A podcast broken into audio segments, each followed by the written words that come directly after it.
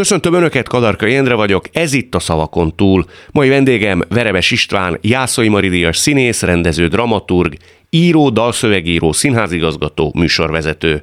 Apja Verebes Károly színész, anyja Szántó Klára táncművész volt. 1980 és 85 között a Mikroszkóp színpad társulatához tartozott. Később a Rádió Kabaré szerzője, előadója és konferenciéja lett. Igazgatta a Nyíregyházi Móri Zsigmond színházat és a Mikroszkóp színpadot. Hat évig a heti hetes állandó szereplőjeként láthattuk őt. Megszűnéséig vezette a Napkelte című reggeli műsort. Évek óta a Budapesttől 230 kilométerre lévő Bazitán él, negyedik feleségével. Ő következik. Mint ahogy azt már megszokhatták a műsor mielőtt, elején. Mielőtt bármit mondaná. Én rájöttem valamire a műsorod kapcsán, hogy a mi mesterségünk, hivatásunk mi miatt ha- hasonlít nagyon egymáshoz. Na és mi miatt? Ennek a műsornak a címe az én mesterségemnek a lényege. Semmi nem érdekel a színházban, csak az, hogy mi van a szavakon túl. Hm. Ez a lényege az én színház eszményemnek. És ebből a szempontból ez egy nagyon jó cím, és még ezt te teljesíted is. Köszönöm ezt el szépen. akartam mondani. Nagyon köszönöm, megtisztelő, köszönöm. Mindig átadok egy papírt aktuális vendégemnek, ezen fogalmak szerepelnek, valamennyi fogalom, az én reményeim és hitem szerint talányos fogalmak, és ezek mögött Verebes István életének meghatározó momentumai, személyei, idézetei, aspektusai húzódnak meg. Mindig az aktuális vendég választ, hogy épp miről beszéljünk. Akik csak hallanak bennünket, azok kedvéért felolvasnám ezen műsor fogalmait, csak óvatosan, csillapíthatatlanul. Házhoz megyek a. Ezt hogy kell csinálni? Menet közben is tudtad? Hogy úsztad meg? Elmaradt hívások. Béke jobb. Mit mondtál? Szívemre vettem. Nehéz velük? Segítem a konkurenciát. Túllőttem a célon. Csendszimfónia. Isten veled. Te sem vagy kivétel? Azóta kiderült? Van-e, ami szimpatikus? Éppen azt keresem, hogy mi az, ami, ami bátor választás. Hát nézzük azt, hogy túllőttem a célon. A túllőttem a célon az Antal Józsefre utal, mert hogy te őt egyszer nagyon megbántottad. Elmondod, hogy mit mondtál? Ízléstelen voltam, amit én nagy bűnnek tartok.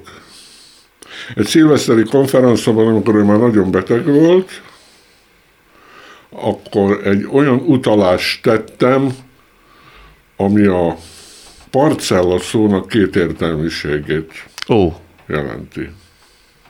Nagyon megbántam, nem beszélve arról, hogy az akkori, én úgy gondolom, hogy a rendszerváltás után első szélsőséges kritikai állapotomban ö, is, hát elfogadhatatlan.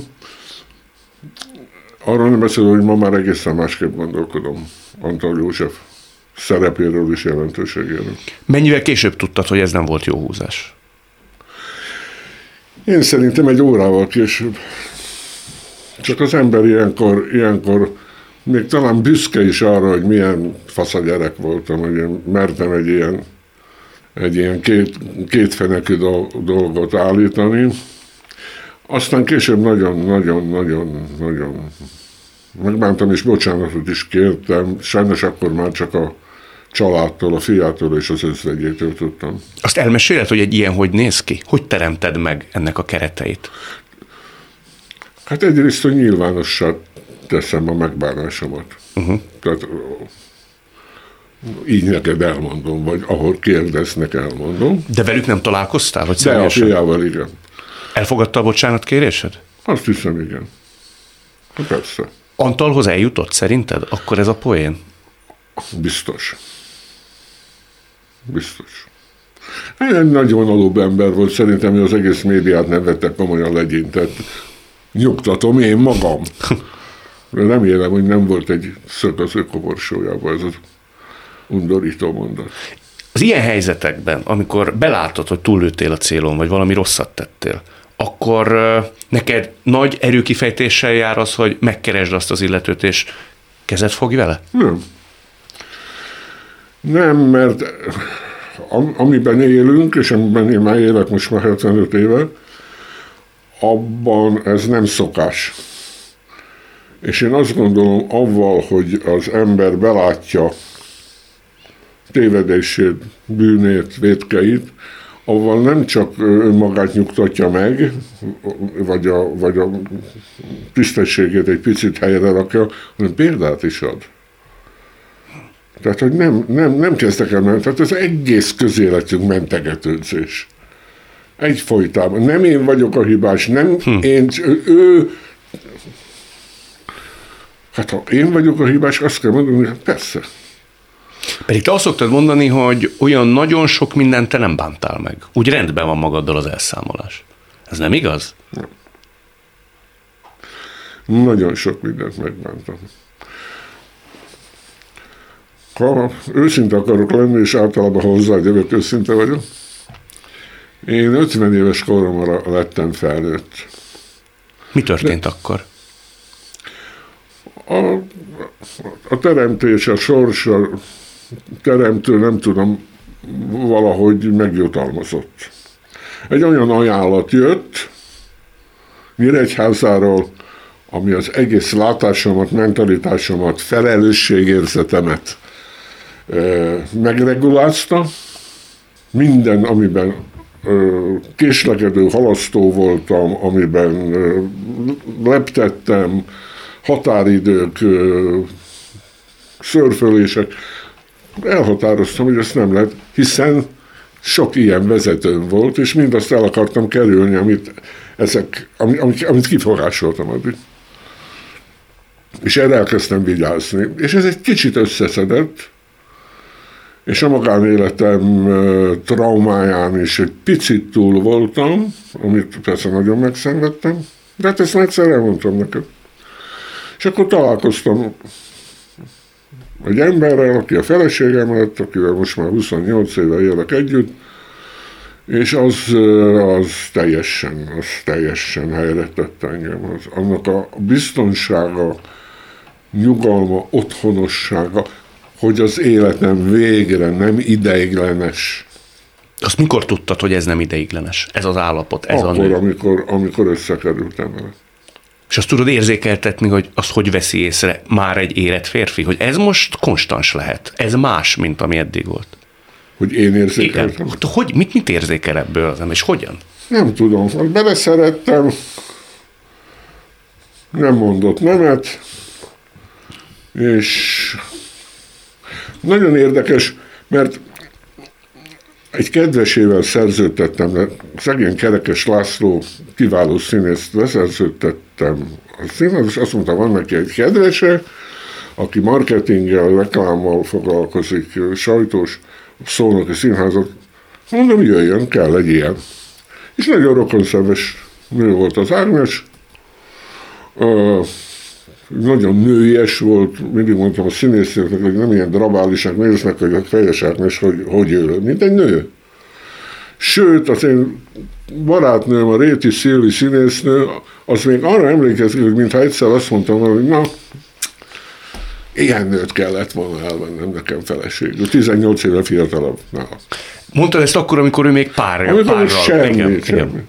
És akkor történt egy szakítás köztük, eltelt egy fél év, kezdtünk, kezdtünk barátkozni. Elmondom, hogy történt, mert nagyon romantikus. Ugye szponzorokhoz bálba elvitt, tehát én jó, elmentem vele a bálba. És akkor egy nap egy, elmentem Pestre, és tudtam, hogy csak éjszaka jövök vissza, és írtam egy levelet neki. Azt hittem, hogy nézd, ez és ez 18 éve fiatalabb, én ez vagyok a magam életével, én belét szerettem, és egy házban laktunk, a színészházban. És ha este nyitva lesz az ajtód, akkor én nagyon szívesen veled töltöm a életem. Már ha, még ilyet is megfogalmaztál? Azt hiszem, igen. Ha nem, akkor felteszem a kezem. Nyitva volt az ajtó. És ez az első nő volt az életemben a mai napig, aki nem akart megváltoztatni. Aki úgy fogadott el, ahogy kell, magyarul a csomagba a szart is megvette, hm. és, és ez egy iszonyú mázli. A gyerek az egy ajándék, de a nő az egy vagy a dolgok kiegyenlítődnek, és azt mondta a Jóisten, vállalj valamit, Nyíregyházi Színház, vállalj valamit, akkor megjutalmazlak. Ha védkezel, akkor megbüntetek. És ez az egyensúly az egész életemre jellemző. Szerinted mindenki ére? Én hiszek benne, hogy a jó Istene, hmm. vagy pedig a, a mentális kozmosz, ezt hmm. nem tudom. Nem is fogjuk megtudni soha. Igen. De, de én azt hiszem, hogy, hogy igen. Tegnap néztem egy filmet, a Vád című film, nagyon érdekes, megváltoztatta a véleményemet, és fölidéztem a, a, a feleségemnek, hogy a Szigeti Andris, Andrisnak hívtak, kiváló színész, Nyíregyházán, sajnos ott lett gyilkos, ami egy nagy bum volt. Mindegy, én együtt forgattam vele a Fényes Szelekben. 1968. augusztus 20-án mentünk Veszprémbe egy ilyen kis busszal és megálltunk, aznap nem is volt szolgatás, és baromi meleg volt, és kiültünk a tolóajtóba ketten, és a tankok így mentek Csehszlovákia felé. És ez a 7 évvel idősebb kollégám, nagyon komoly fiú volt már akkor is, azt mondta, a legfontosabb, hogy bűnt ne kövess el. Mondom, jó, de mi a bűn? Azt azt nem tudod. Azt a bűnt, amit te bűnnek tartasz, ne kövess el. Az egyiknek nem bűn, ha megüti az anyját, a másiknak az a bűn, hogyha nem halkéssel eszi a pontyot. Amit te bűnnek tartasz, azt ne kövessel, mert azért megbűnhetsz. Parádés. Az egész életemre jellemző. Mindenkinél máshol van ez a normarendszer, vagy annak a határa. Én azt gondolom, igen. Nálad ez tágkeretek közt mozgott sokáig? Fegyelmezetlenül. Uh-huh. Például bizonyos kérdésekben jezsuita lettem, tehát olyan sokkal szigorúbb vagyok, mint a például a feleségem bizonyos esetekben. Sokkal nyitottabb, sokkal megengedőbb. Azokat a bűnöket, amiket én elkövettem, azokat nem nézem el másoknál. Hmm. Igen. Ugye azt mondod, hogy nem akart megváltoztatni, elfogadta a feleséged az egész csomagot, a rosszat és a jót is. Sok rossz tulajdonság volt akkor a te csomagodban? Miért akkor? Most is? Most is. Mi az, amiért mondjuk tudsz haragudni magadra? Ami szerinted másnak komoly kihívást jelent annak elviselése? Állítólag én egy milyen kór az? Gansberger, vagy Gansberger kór? Feleségem mondja állandóan. Ez egy ilyen e- enyhe Aspergeres, a, autizmus. Asperger, de egy ilyen enyhe autizmus. Tehát, hogy vannak olyan dimenziója jelenlétemnek, ahol, ahol bezárulok. Volt olyan feleségem, aki azt mondta, hogy az a legrémesebb, amikor hallgatok, mert akkor, mint a rájákból él elektromosság. Ilyen. Próbálok a szélsőségességemen kicsit takarékosabban alkalmazni a szélsőségesebb vélemény. Erős kritika, ugye minden, mindenben azt látom, hát erről szól a mesterségem, hogy, hogy az ott nem mehet, az ott, az ott hibás, azt javítsuk ki. De nagyon sokat segített például ezen a naplóírás. Ventilál az ember? Miközben ír? elmondom neked, volt egy, hárman voltunk a titkárságban Nyíregyházán. Gyöngyvér a művészeti titkár, Gizi a gépíró. Egy édes csaj volt, a hangját nem hallottad, soha rossz szava nem volt. Az én társigazgatóm, aki a műszaki és gazdasági ügyeket vitte, egy fantasztikus tudású szak, szakember volt, a modora egy kicsit nyersebb volt, érdesebb. Akárhányszor a János bejött a titkárságra, a Gizi elővette egy füzetet, és elkezdett írni. És én ezt kifigyeltem, és mondtam, Gizi, mit ér maga, amikor a János bejön? Szóval megmutatom, kinyitottam, csak káromkodás volt, hogy az édes anyád, de durva, obszcén. Ő így vezette le a indulatait. Amikor nekem fölmegy a lóhúgy az agyamba, bármi, család, televízió, politika, és akkor megnyugszom. Megnyugszol? Ebben, és ebben, ebben elintéztem, nyoma marad. Annak nyoma marad. Vissza is szoktad olvasni? Néha. Háborgásai tárgyát. Néha. De hát gondolj bele, most már 34 kötet, 250 oldal, iszonyatos. Iszonyatos mennyiség. Iszonyatos mennyiség. Kiadni nem tervezed, tehát ez tényleg magáncélra. Találom utána, hogyha valaki ki akarja silabizálni, és még érdekel valakit, akkor ebből legyen egy kis pénze a gyerekek. Ez itt továbbra is a szavakon túl Verebes Istvánnal. No válasszunk kérlek akkor egy másik témát. Jaj, ezt hogy kell csinálni? Hát figyelj, minthogyha én választottam volna, azt mondtad neked, soha nem volt szerelmi bánatod. Na, azt hogy kell csinálni? Meg kell gyógyulni.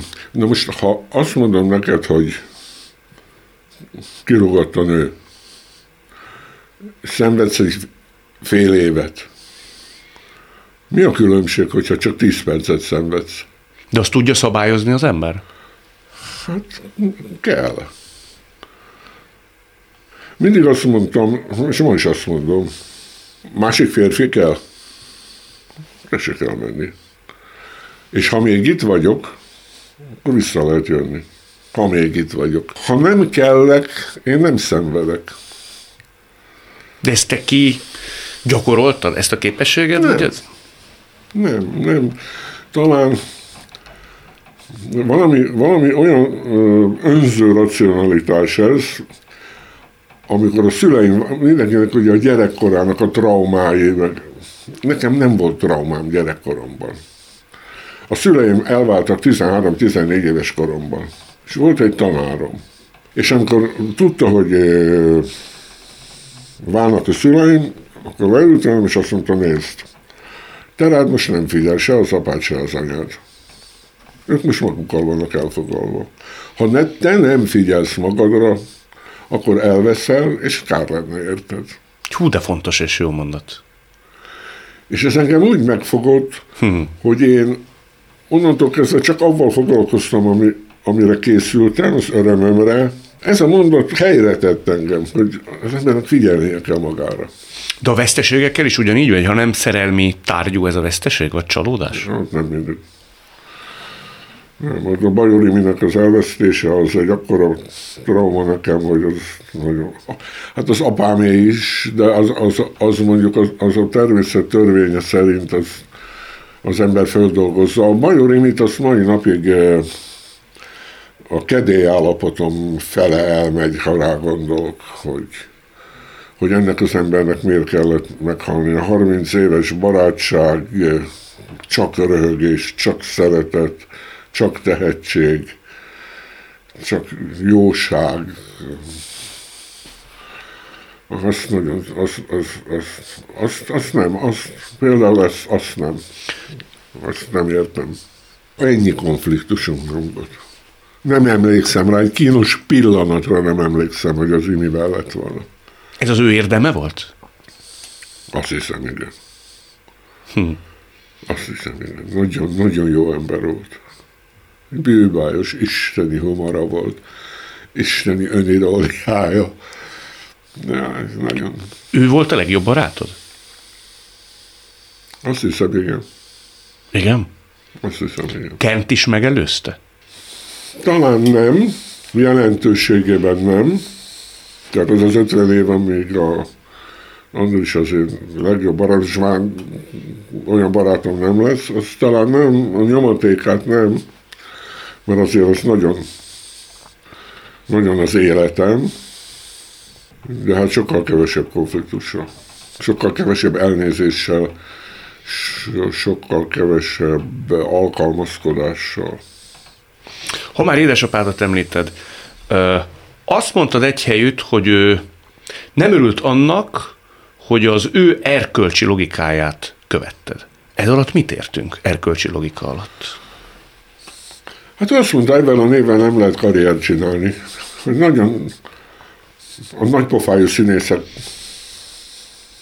sorába volt utalható, rettenetes volt az iróniája, valakire mondott valamit, az, az beragadt, és akkor terjedt.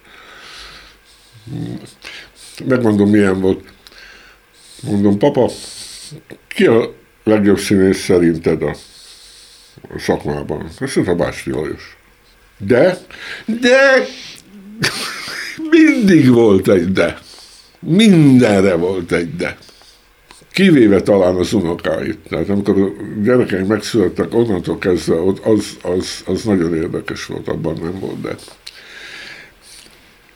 tehát az, hogy, az, hogy, hogy hallgass, ne pofáz, alkalmazkodj, nem lehet másképp karriert csinálni.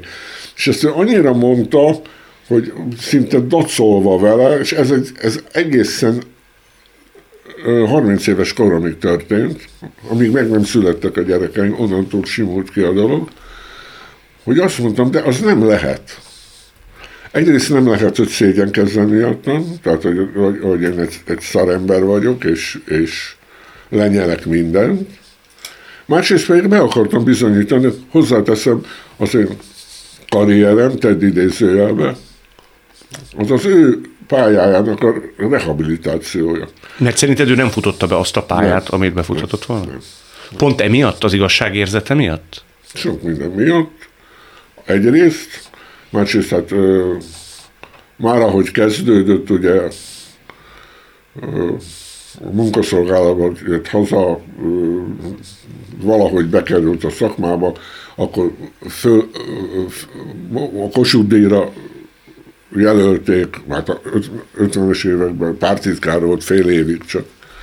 Tehát aztán ahogy, ahogy 54-ben a, a Rajk temetésen teljesen összeomlott, 56 visszaadta a pártak könyvét, hogy ő nem akar ennek a pártnak a tagja lenni.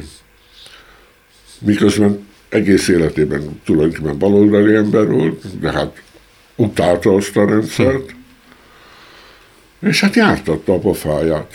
Igen. Tehát ha én ennek az embernek a fiaként nem így élek, akkor, akkor, akkor szembe köptem volna magam. Nem követtem el azokat a dolgokat, amiért most például a Pásztor Erzsi ott hagyta a játékszínben a produkciót.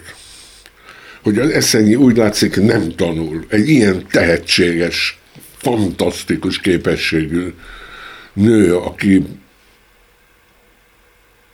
rendezőnek is nagyszerű. Azt hallom, hogy mikor eltört a csuklóját, hívták a mentőt. Jött a mentő.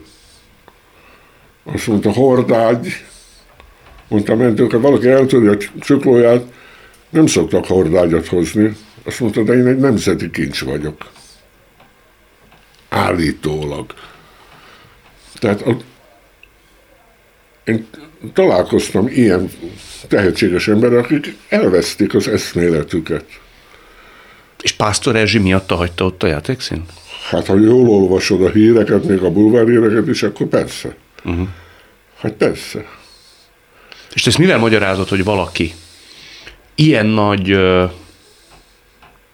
közegellenállás, figyelmeztetés ellenére sem képes revidiálni korábbi önmagát. Nem értem.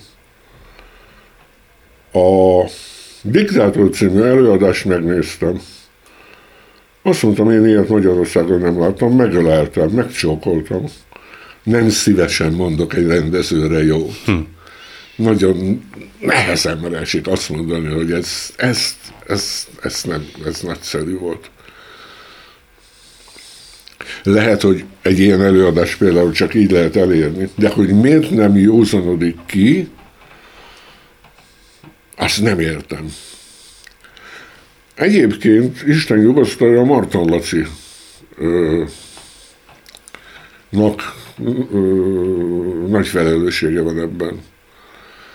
Tehát akkor, amikor az Eszenyi Enikőnek hagyta, csak pontosan megmondom, az Antonius és Kleopátrát hagyta megrendezni úgy, hogy ő maga játszotta a Kleopátrát, ami az egyébként semmi köze nincs, és szegény Kaszás Attila játszotta az Antoniusnak, ugyancsak semmi köze nem volt hozzá, és ezt hagyta a Martonci, onnantól kezdve onnan nem volt megállás.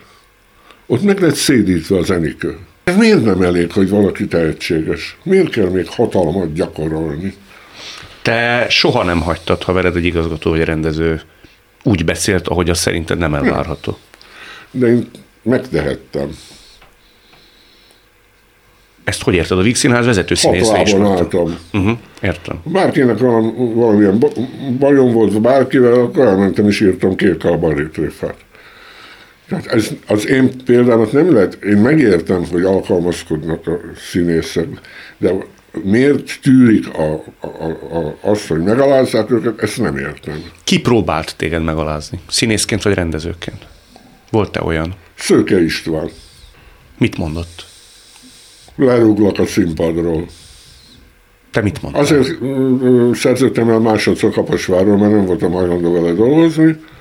Hozzáteszem, hogy amikor Nyíregyházán Megyeri Zoli és a Kerekes Laci azt mondta, hogy ők szívesen dolgoznának a szörkével, akkor meghívtam. De én azt sem viseltem el, hogy ha, ha mellettem lévő mert történt valami. Ilyen is volt? Hogy szóvá tetted? Hogyne. Elmondod, melyik színházban? Operett színházban, Bodzinál.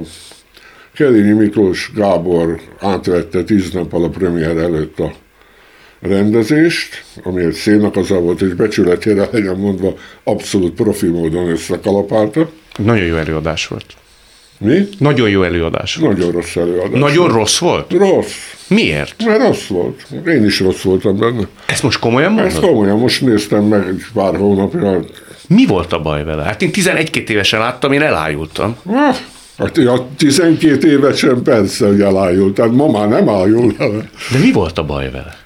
Semmi, hát a, a, a klisét játszottam, egy gonosz embert játszottam.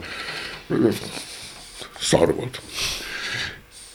És a Szabó P. Szilveszteréknek volt egy táncképe. Én kutyaként a színpad bal oldalában, négy kéz azok meg, és már 16. változat volt ez a tánckép, amit elszúrtak. És a kerényre elkezdett sikítani. Pillanatban álljunk meg. Amíg én a színpadon vagyok, nagyon kérlek, hogy ez a hang nem, de meg én mondom, és nem emeld, mondom, lemegyek, és kirúgom a fogsorod.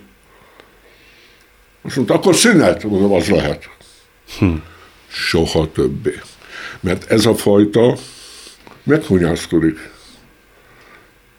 Tehát, hogyha azt mondod, hogy na most ezt már ne, akkor észbe kap az a Kerényi Miklós Gábor, aki belépett a művészbejáron, és a portás már ment oda, hogy levegye a kabátját. Ez volt bevezetve, és a színészek hallgatták, hogy penetráns módon beszél velük. Hagyták.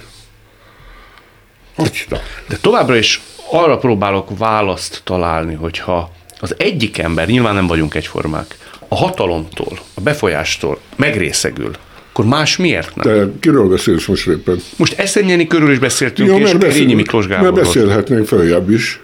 Igen. Folytasd. De most inkább színházi vezetőkről beszélek. Jó, jó, jó. Nincs különbség. Nincs különbség? Semmi különbség. De szerinted ez valami alkati sérülés, valami jelenbéli torzulás?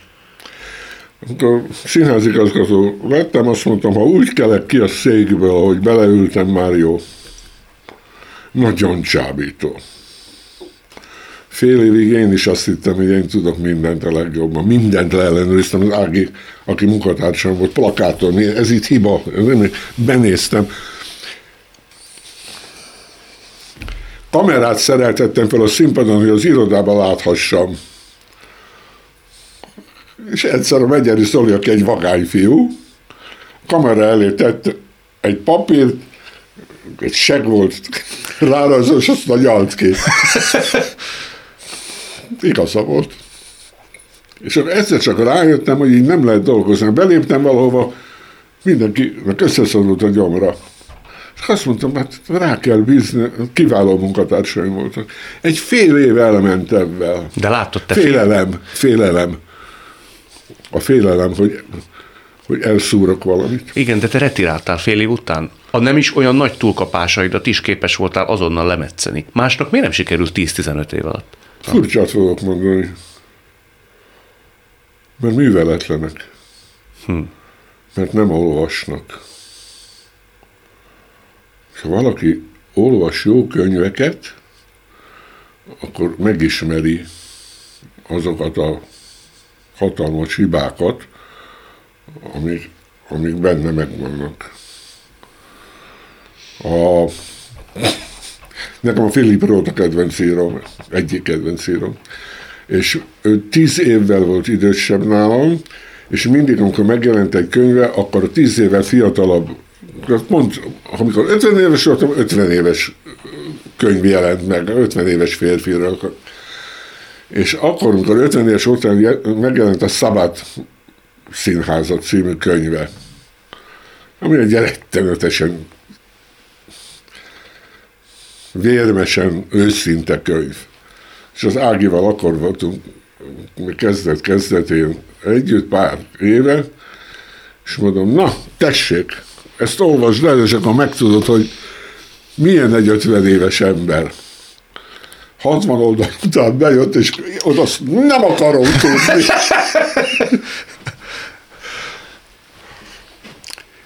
Műveletlenek a magyar színházművészek. Ez régen nem így volt? 30-40-50 évvel ezelőtt? Nem tudom.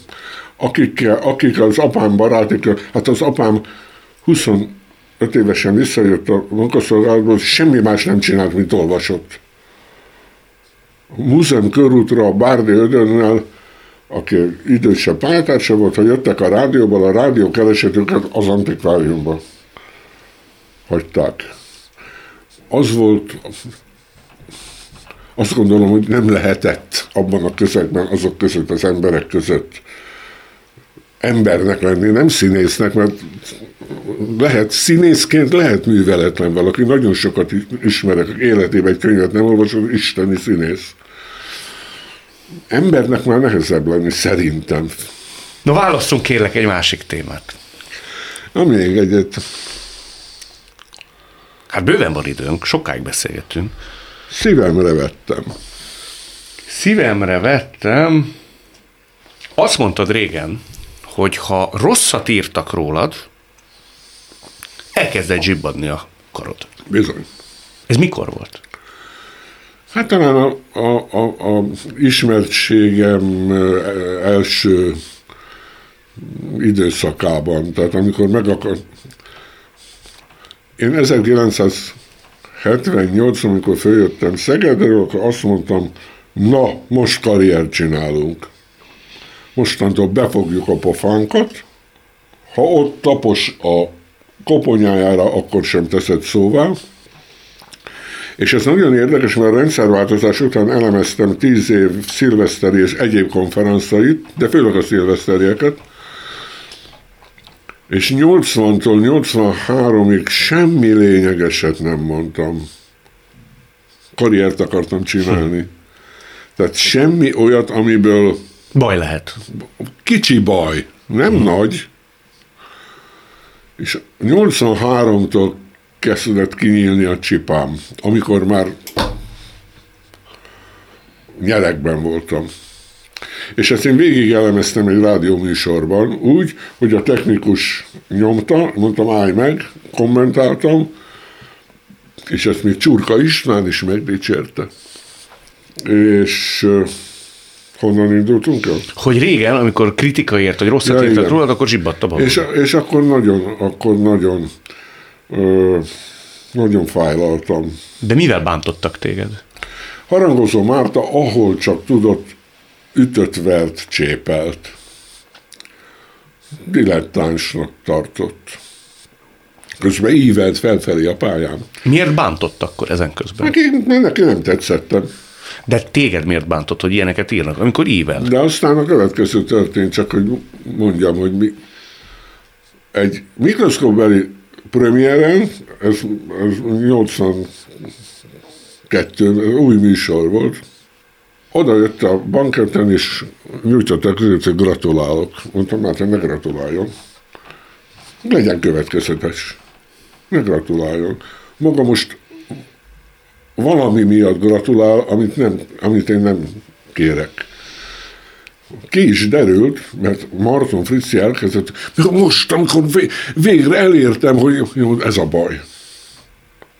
Hogy te érted el, hogy ő gratuláljon nekem. Akkor megkaptam a Karinti gyűrűt, mindenki ugye olyat hívott meg, aki szereti őt. Én harangozó Mártát hívtam meg. Hogy ő beszéljen róla? Hogy beszélgessünk, most akkor bejátszuk szépen. Volt egy ilyen fél órás műsor, Karinti gyűrűs. Mondtam, üljön le, most bejátszuk. Erről maga azt írta, jó, de hát, nem, nem jó, de hát, maga erről azt írta. De ezt miért csináltad? Az ember becsülje meg az ellenségeit.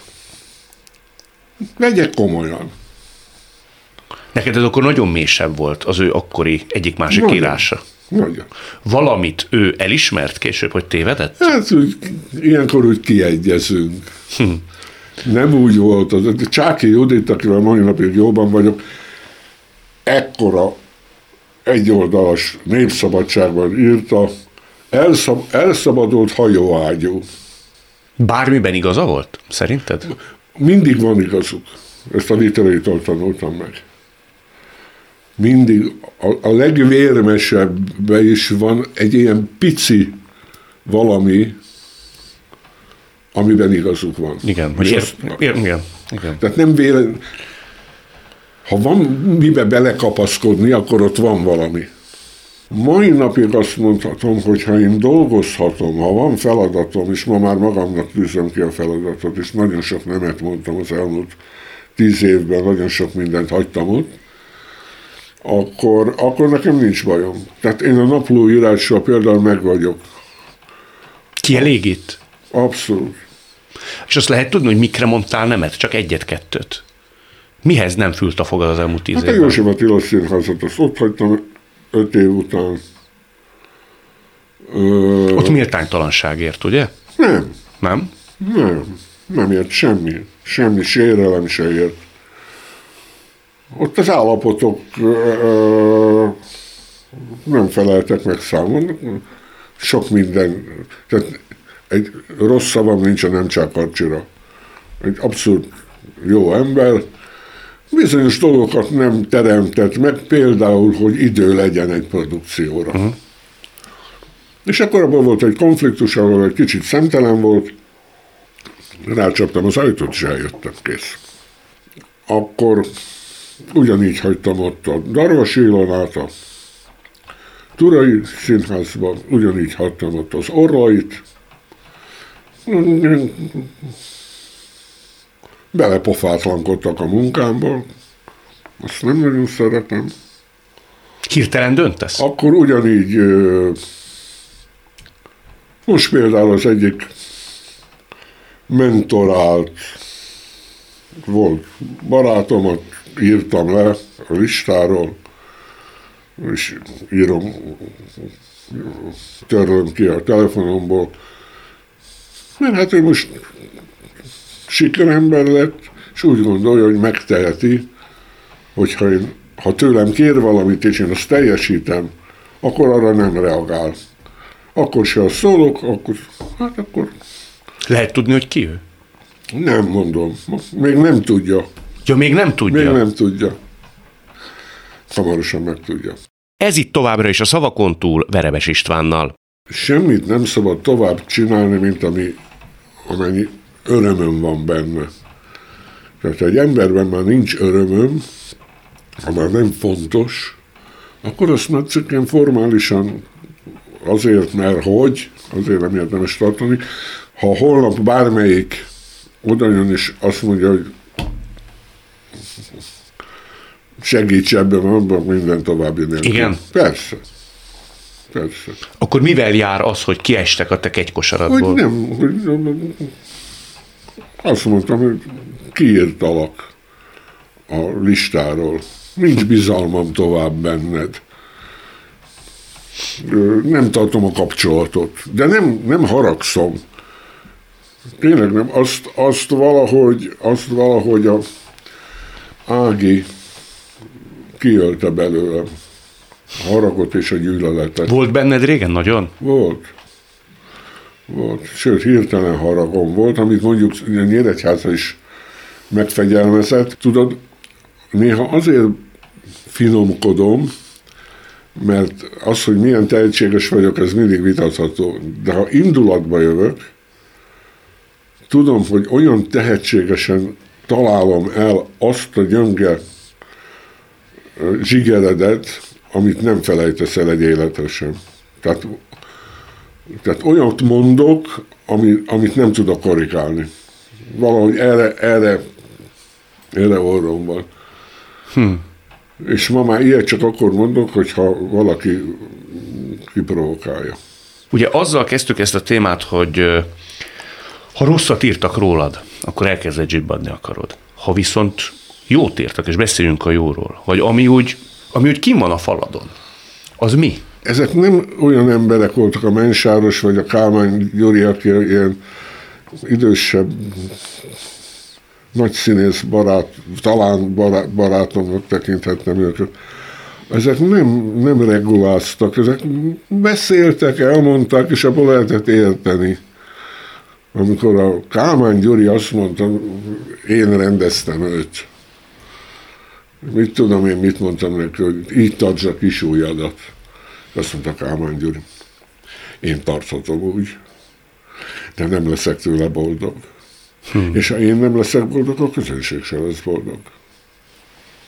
El is fogadtad. Hát e, nincs mit vitatkozni. Milyen jól szerelt le.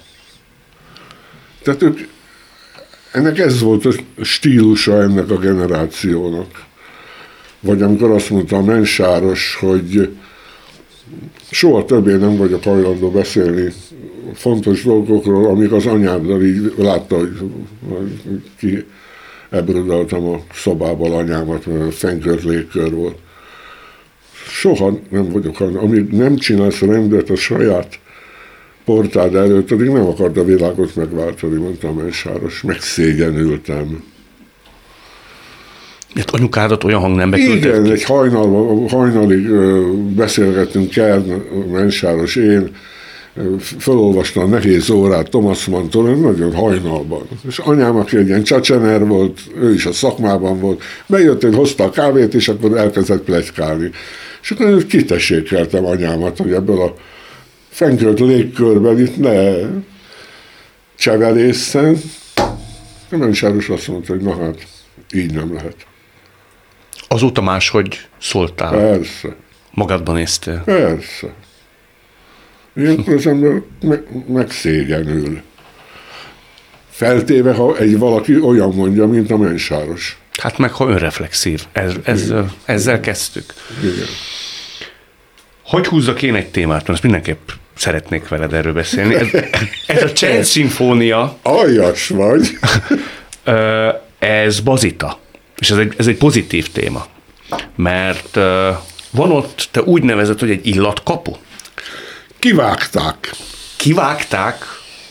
Azt mondod, ha ott elmegy az, elment az ember... Hársfákat kivágták, és egy tarló van ott. De miért? Mire hivatkoztam? Ilyenkor mondom azt, hogy följelentem, azt mondta a feleségem, jó, akkor elválok.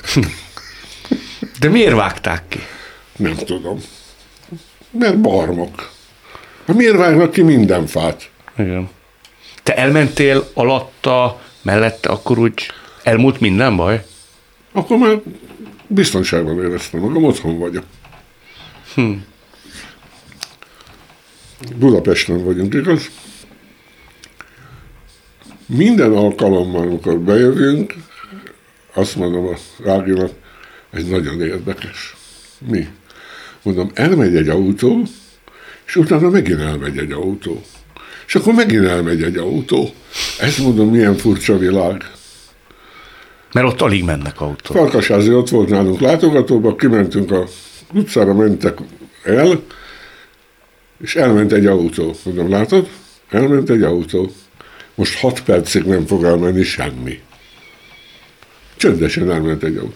Iszonyatosan hozzá lehet szokni. Nem értem, jövök itt. A... Most, ahogy ide jöttem, ha hatan nem előztek meg olyan helyen, ahol semmi értelme, a, a, a föld alatti lépcsőjén elém vág, a, ahogy beszálltunk a föld alattiba, mindenkit leül, és a következő megállónál leszáll. Miért tolakodik? Jó, de ma már mondod mindezt, amikor már kvázi lecsendesedtél, nem? Mondjuk 30 évvel ezelőtt még te is ezt a tempót követted az életed során. 40 éves koromban már el akartam menni. Zalabéren volt egy parasztházunk a gyerekeim anyjával. Akkor már terveztem, hogy oda meg akkor volt ez a mi az, mi a telefonból kijön papír. Ja, telex? Telex. Igen. Azt mondtam, abban én el leszek. Nagyon érdekes, mert Zalaegerszegen dolgoztam, és megterveztettem a parasztház helyett egy tipikus zalai udvarházat, azt a szerkezetet. Egy Zsupán nevű otthoni kiváló tervezővel. Akkor már nem voltam együtt a gyerekeim anyjával, mondtam, hogy ezt így át, mindent ott hagytam természetesen. Tehát ő volt a tulaj, hogy itt lesz az én traktusom, itt lesz a ti traktusom a gyerekekkel, és akkor körbe azt mondta, nem hagyom elszúrni a házunkat. Hát egy percig mondtam, jó, eltettem.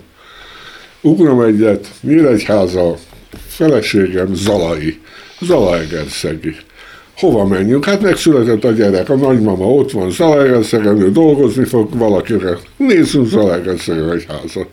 Megnéztem a házat, ugyanolyan elosztású, mint amit megterveztettem, ugyanaz a zsuppán tervezte.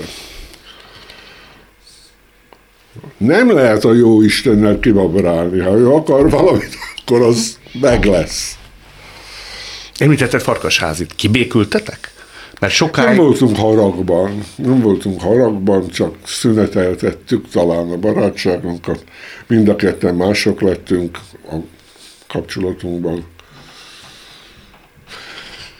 Más lett az életünk, és örülök neki, mert, mert egyrészt én a Teddynek nagyon sokat köszönhetek.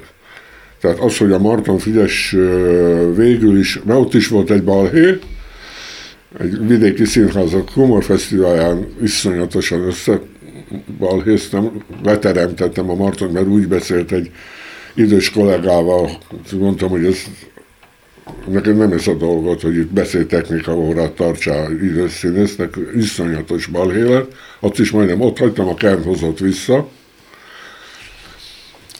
és hol tartottunk? Hogy sokat köszönhetsz Farkasházinak. Igen. És ő volt az, aki belopott, visszalopott 78 után, úgy, hogy volt olyan műsor, amit a Marton rendezett, és én nem találkoztam vele. Hm. E, és akkor aztán egyszer a Marton azt mondta, hogy amnestiát adok neked, mondtam én is neked, mondtam, már rendben voltunk, Teddy nagyon sokat, sokat dolgoztunk együtt, e, sikeresen, voltak konfliktusok, de azok nem voltak. A heti hetes az, az ott egy szívügy volt nekik, és iszonyatosan megsértődtek mindannyian, hogy én ott hagytam azt. Meg hogy azt mondtad, hogy te ezt jó részt a pénzért csináltad. Ma mondom ezt, hát akkor nem ezt mondtam természetesen, akkor egyszerűen elegem lett ö, sok minden miatt.